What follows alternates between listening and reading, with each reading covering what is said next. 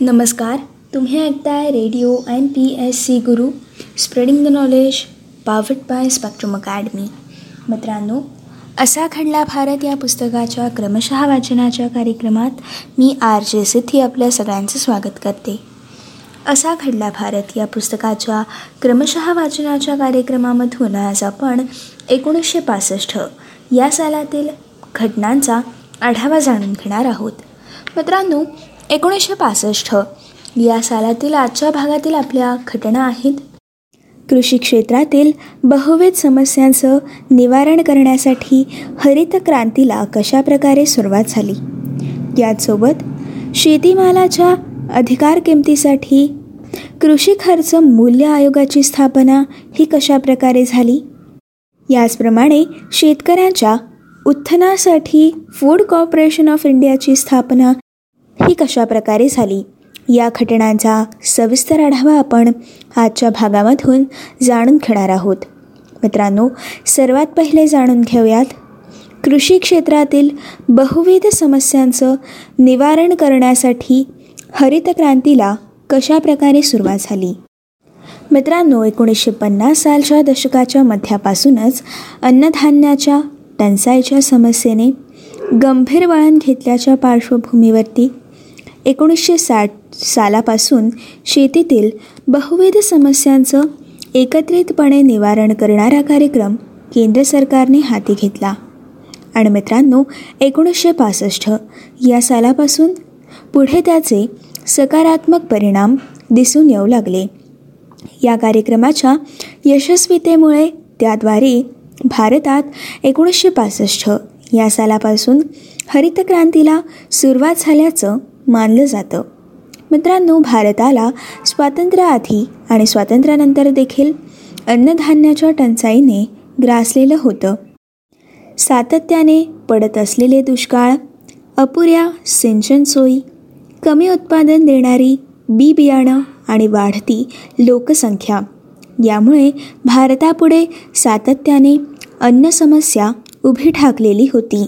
मित्रांनो ही समस्या एकोणीसशे छप्पन्न या सालामध्ये इतकी गंभीर बनली की अमेरिकेसोबत करार करून मोठ्या प्रमाणावरती धान्य आयात करण्याची वेळ ही भारतावरती आली होती.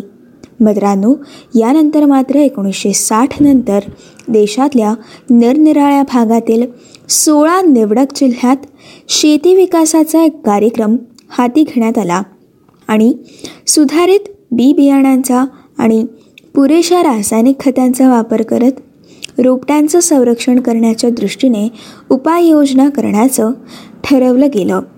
मित्रांनो या योजनेचे शिल्पकार होते स्वामीनाथन सुब्रमण्यम. शेती क्षेत्रातील अनेक समस्यांना एकाच वेळी भिडून शेती व्यवसायाचं चित्रच बदलून टाकण्याचा प्रयत्न यामागे होता. मित्रांनो हा प्रयत्न कमालीचा यशस्वी ठरला. आणि पाहता पाहता अन्नधान्याबाबत अनेक देशांवर अवलंबून असलेला भारत सत्तरच्या दशकात स्वयंपूर्णच बनला असे नव्हे. तर मित्रांनो हा निर्यातक्षम देखील बनला. शेती क्षेत्रातील या चमत्काराचं वर्णन भारतीय इतिहासात हरित क्रांती असं केलं जातं. तत्कालीन कृषीमंत्री सी. सुब्रमण्यम आणि कृषी वैज्ञानिक डॉक्टर एम. एस स्वामीनाथन हे या हरितक्रांतीचे शिल्पकार मानले जातात. भारतात घडून आलेल्या या हरितक्रांतीला मेक्सिकोतील हरितक्रांतीचा स्पष्ट संदर्भ होता.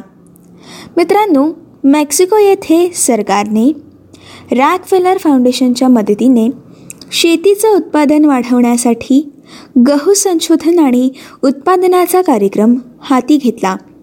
डॉक्टर नॉर्मन बोरलॉक यांच्या नेतृत्वाखाली गव्हाच्या तीसपेक्षा अधिक जातींचा शोध लावण्यात आला होता. त्यातील डार्फ व्हीट या गव्हाच्या जातीने मेक्सिकोमध्ये उत्पादन वाढीची कमाल करून दाखवली होती.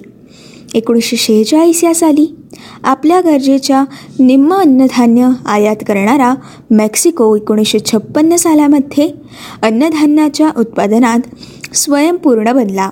आणि एकोणीसशे चौसष्ट या सालामध्ये मेक्सिको या देशाने तब्बल पाच लाख टन गव्हाची निर्यात देखील केली.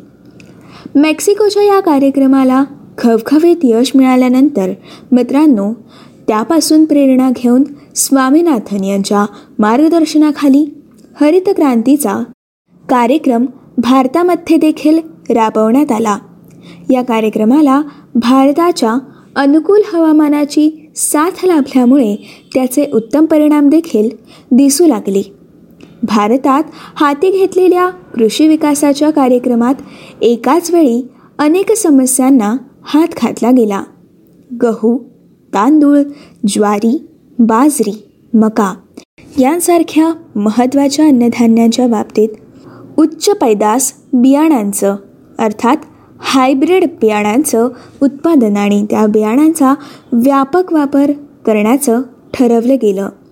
वर्षातून एकदाच पीक काढण्याऐवजी दोन किंवा तीन वेळा पीक काढण्याच्या पद्धतीचा विकास आणि अवलंब या कार्यक्रमाद्वारे करण्यात आला.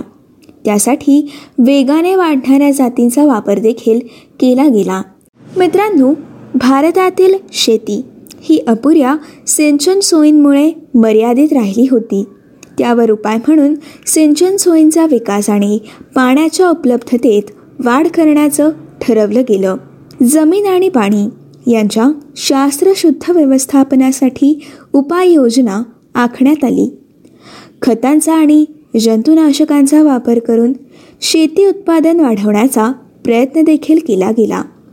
याचप्रमाणे मित्रांनो शेती व्यवसायातील संशोधकांनी अधिक भर देऊन संशोधनाचा प्रत्यक्षात वापर होण्यावर देखील भर देण्यात आला.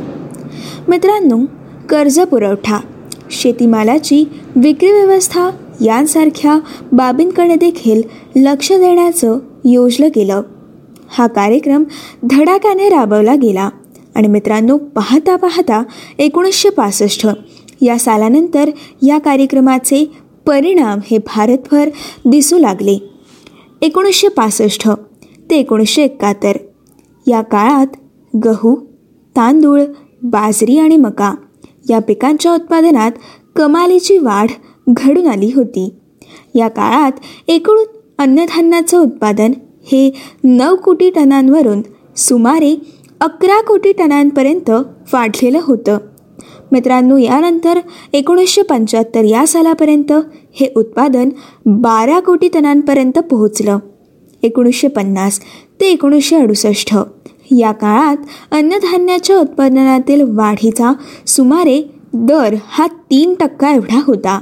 मित्रांनो हाच दर एकोणीसशे एकाहत्तर सालामध्ये पाच टक्क्यांपर्यंत वाढला गेला.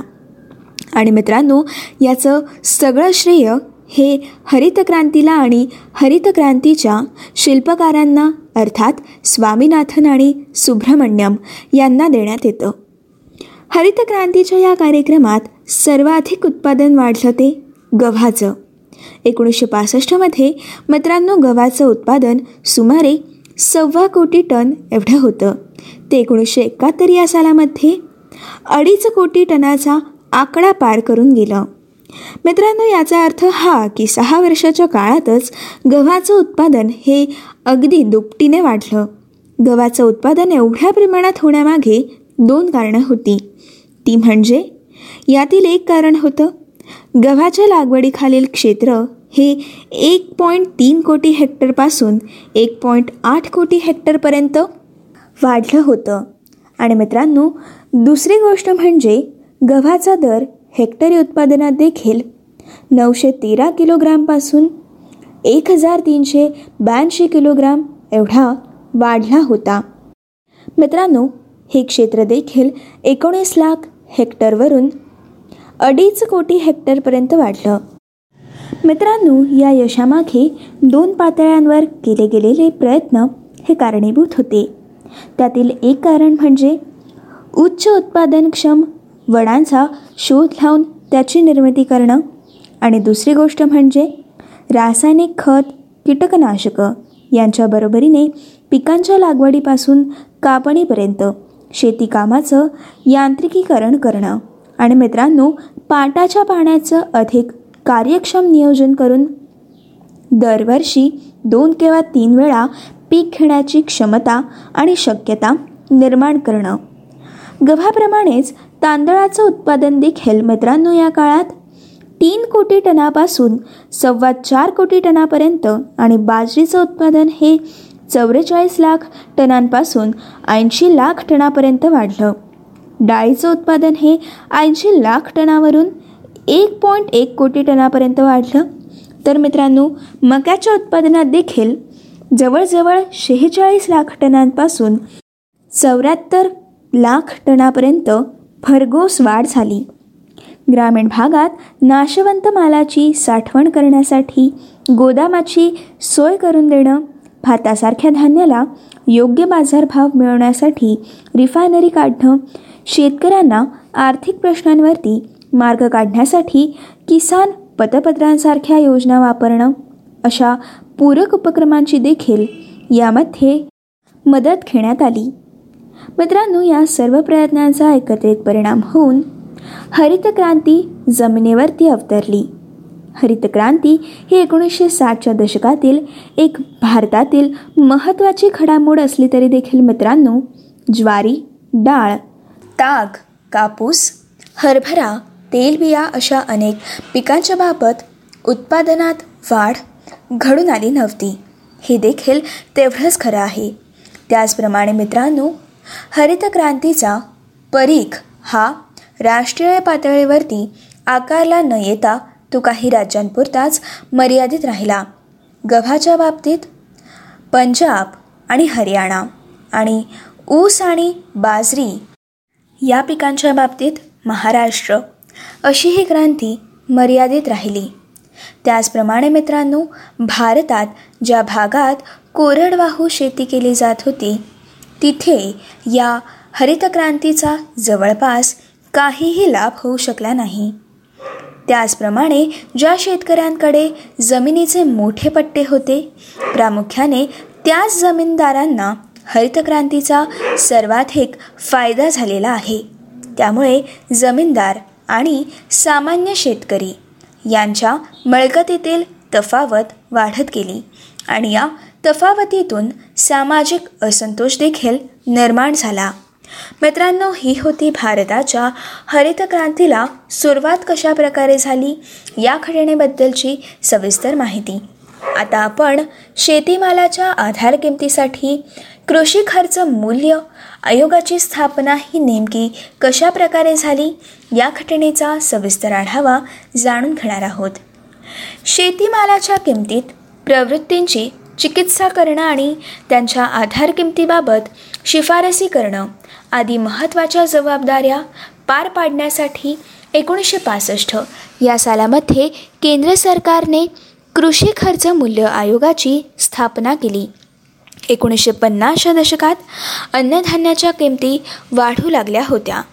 या किमती वाढू लागल्यामुळे भारत सरकारने वाढत्या किमतीसंबंधी आणि भारतातील एकूण अन्न समस्येबद्दलची चौकशी करण्यासाठी एकोणीसशे पंचावन्नमध्ये अशोक मेहता यांच्या अध्यक्षतेखाली अन्नधान्य चौकशी समिती नेमली होती.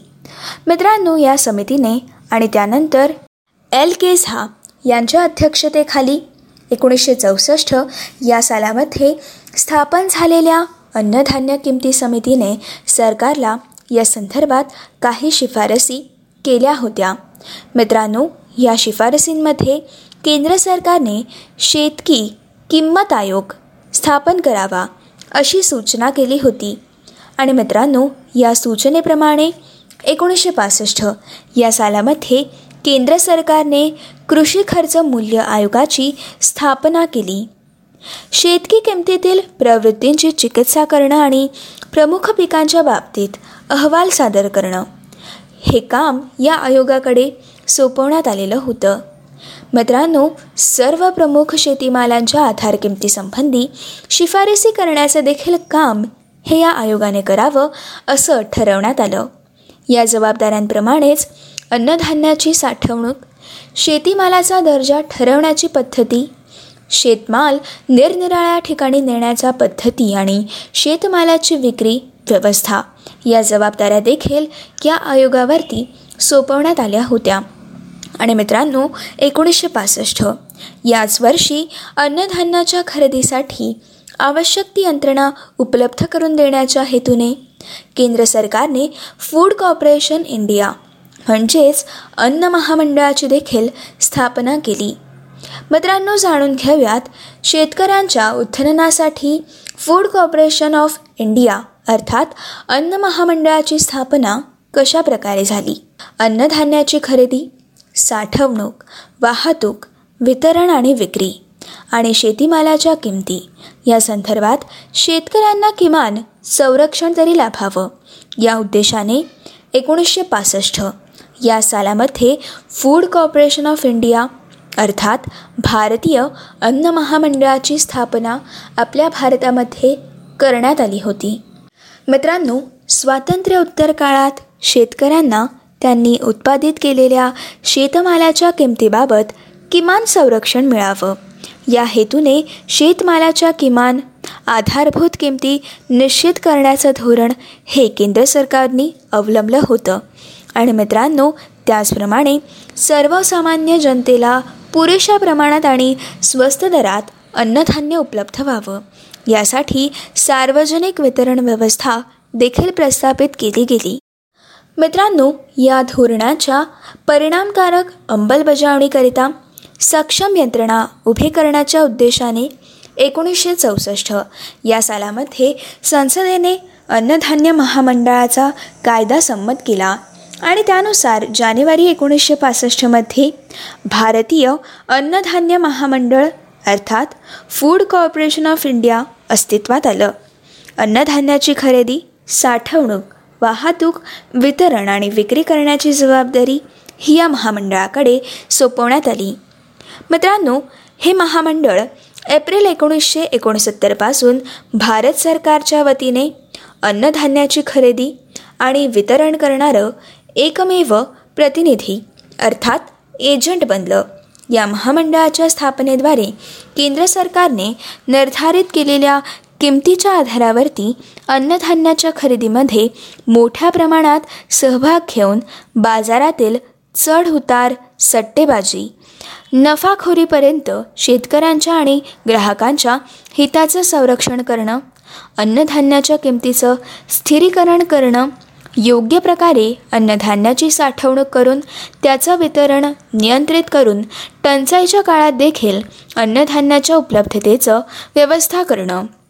आदी उद्देश साध्य करणारं अभिप्रेत हे या महामंडळाचं होतं.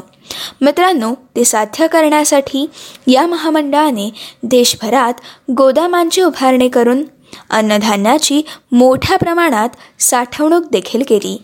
त्यामुळे सुकाळ आणि दुष्काळ अशा दोन्ही परिस्थितींमध्ये अन्नधान्याचं व्यवस्थापन हे अत्यंत सुकर झालं. एकंदरीतच मित्रांनो देशाच्या आर्थिक अन्नसुरक्षतेमध्ये या महामंडळाचं कार्य अत्यंत महत्त्वपूर्ण ठरलेलं आहे.